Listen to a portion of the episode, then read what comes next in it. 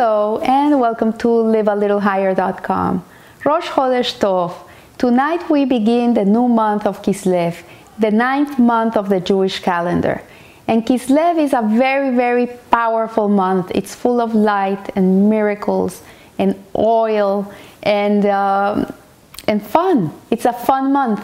So we see that uh, the month of Kislev is a month that in which we celebrate the miracle of the oil. It's the month in which we celebrate Hanukkah.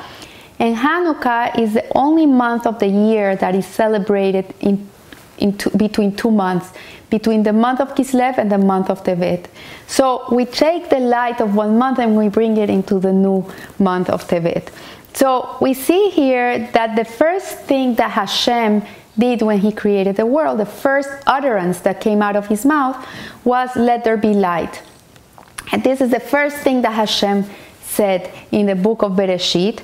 And Kislev, which we know is a month of wisdom, of vision, of perspective, is a month of light.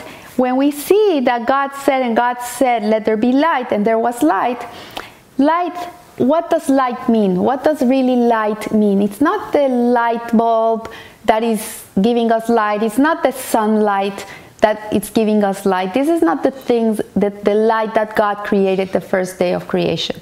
This first day of creation, Hashem created a spiritual light. It was a light that has the secret of our existence. He put it away for the times of the redemption, for the times of the Messiah. And when Hanukkah comes, the, the mitzvah is to sit for half an hour, at least half an hour, and look at the lights of the menorah, to see the, the, the light burning. What does this have to do? It's a very strange thing. You cannot read by the menorah, you cannot do anything, knit, do, uh, you cannot take advantage of this light. You just have to sit and look at it.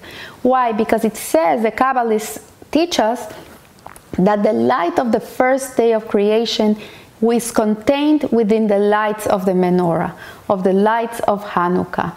And when we sit and we look, look at these lights, we are able to regain the vision that allows us to, to remember what is our whole purpose in this world. So, light has always been the most favorite metaphor of all forms of revelation. Uh, we speak of God's light, of divine light, of redemptive light. And, uh, and, and as a physical light brightens the world, we, we go out into the street and it's dark and we see the, la- the flash the flash bulbs uh, how do you call the light post the lamp the lamps that are lit during the night so people won't fall down so they can see where they're walking. So the light of godliness our spirit is our spiritual awareness. So that light that god created the first first day is really our inner light. It's the light of our that allows us to know who we are, why we're here, what's the purpose of our creation. And it, when we live with this awareness of this light, it, uh, it helps us avoid the pitfalls of, of our journey. We won't fall so easily. It will allow us to stand straight and be able to live life with, with depth and, and, and with, the, with wholesome truth. So light represents truth, eternal values, the spiritual, the spiritual which, which transcends the mundane and the temporal. So it allows us to see that our life in this world is transient, it's, it's temporal, it's not, we're not here to stay, there's a purpose for us in this world for the allotted years that we're here. And it's really part of, of, of, the, of, the, of the journey to bring Messiah and to bring their redemption.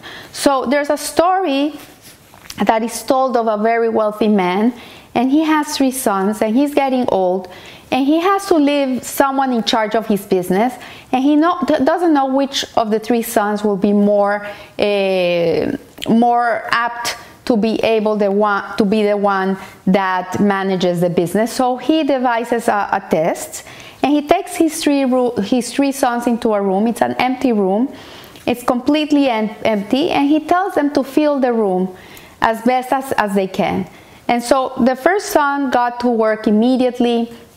And he called bulldozers. They were builders. They used to build.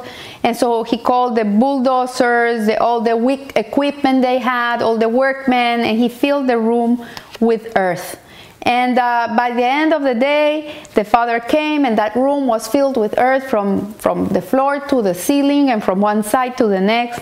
And then the second son it was cleared the room was cleared. And then the second son he was an accountant he had many papers and many boxes and a lot of stuff with him. So he decided to fill the, the room with all the things he had accumulated for years, uh, which he found, found, no purpose at all for. And so uh, he came at night and he brought the father to the room and he showed him how the room was full of paper.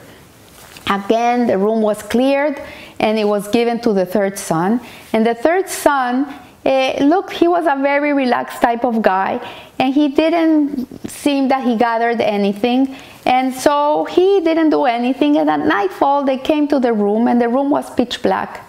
And um, and the father said, "What what did you fill this room with?" And so he said, "Wait one moment." And he took out of his pocket, he he took out um, a match, and he turned on a candle and then he put the candle in the room, and the room was filled with light.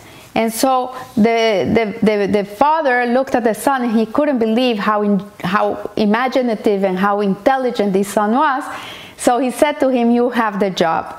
So some people fill their homes with earthiness and with lots of physical objects and possessions, with clutter, with their closets are all cluttered, their homes are all cluttered. And, um, but in reality, they're empty and devoid of godliness. And then you see other people who love money, love paper, and they're always uh, putting their money in the, in the bonds and in the Wall Street, uh, but they really don't have time for family or relationships. And so, um, so we see here that maybe he's a multimillionaire, but in reality, in his personal life, he's a very poor person. He's not a rich person, but a truly wise person, and this is what the father saw in this son, is that he understands how to fill the vacuum. When you have an empty place or you have an empty space within yourself, what do you fill it with? You fill it with, with stuff, you fill it with the things that take your mind away from whatever void you have, or do you fill it with God? Do you fill it with light? And so, since the father saw that his son was intelligent and he was able to fill the space with light, which really represents the light of Torah, Shabbat candles, which illuminate the, the homes, the Jewish homes, and the, the values of the Torah and the teachings of the Torah and the hesed, the goodness, the kindness that you do. Then he realized this my business will be secure with this son because he has his priorities where, where they have to be. So as we as we see and we begin this new, new month, we see that the light that that should fill our lives is really the light that fills the vacuum and it's a light of, of, of, of, eternity because the lights of the menorah are eternal lights and as it says in Proverbs, the soul of man is a candle of God. Seven lights in the menorah represent the seven levels of serving Hashem. We have seven emotional attributes or seven sephirots from the ten sephirots. There's seven that are emotional, which are the way which we relate to God and we emulate God. So we have Hesed, which is kindness, love and kindness. We have Gevura, which is discipline. You have Tiferet, which is beauty, harmony, uh, bonding, uh, beauty, harmony, and um, and uh, balance. You have Netzach, which is resilience, eternity. You have humility, Hod. You have Yesod, which is bonding, and you have Malchut, which is which is uh, kingship. So the analogy, a candle is a commandment and a Torah is light, which is also from Proverbs. What it means is that the light of this month should bring us to the realization that our whole existence is a, is, is a menorah made of gold, all gold. You know, the menorah that stood in the temple, which was the original menorah that the, that the Maccabees turned uh, lit after their struggles with the Hasmonean was made of one block of gold. It was not many parts of gold. It was one piece of gold that was hammered to make the menorah. And what that means is that we all serve each other. All the lights look to the middle. And it also represents all types of Jews. We are all part of one menorah. We're all part of the same symphony. It, we all have to work together to be able to bring this light into the world. So a candelabra has two components. It has the light and the vessel, and we see that the light is the soul and the vessel is the body. And by raising the candle, we are not only revealing the soul in the body, but we clarify that the body is made to be a vessel for the soul. And this is the purpose of light that we should all ignite our inner light, our inner spark, which is really mamesh, a piece of Hashem. It's the godly neshama that is within us. It's there. It's permanently there.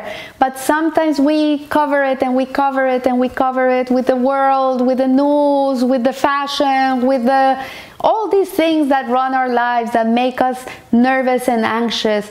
But when we're able to tap into that essence, to that part of us, which is that fire that is always burning, and you're able to take out the dust, that light will shine through. And that is the whole purpose of us being here to be a light, to be a light lamper, uh, to be someone that brings light to the world, that will reveal the presence of Hashem in this world. So I wish you and I want to give you a bracha that Hashem should help you ignite your light. There's a story of the Rebbe that someone came to him and asked him, Rebbe, what do you do all day? And he says, Well, I help people find their switch. We all have a switch, we all have it, but we have to look for it and we have to turn it on. That is our job. We have to turn it on. No one can do it for us. And sometimes you have a teacher that teaches you and tells you you have a switch, you have something very special in you, you have an inner light that the world needs. But then it's you and only you, the one that can turn it on. So you should be able to turn on your switch. You should be a person of love and of light to the world, which is what the world needs now more than ever. We need more loving people than ever. And in that way, the whole world will be at place. So remember, live a little higher. Thank you.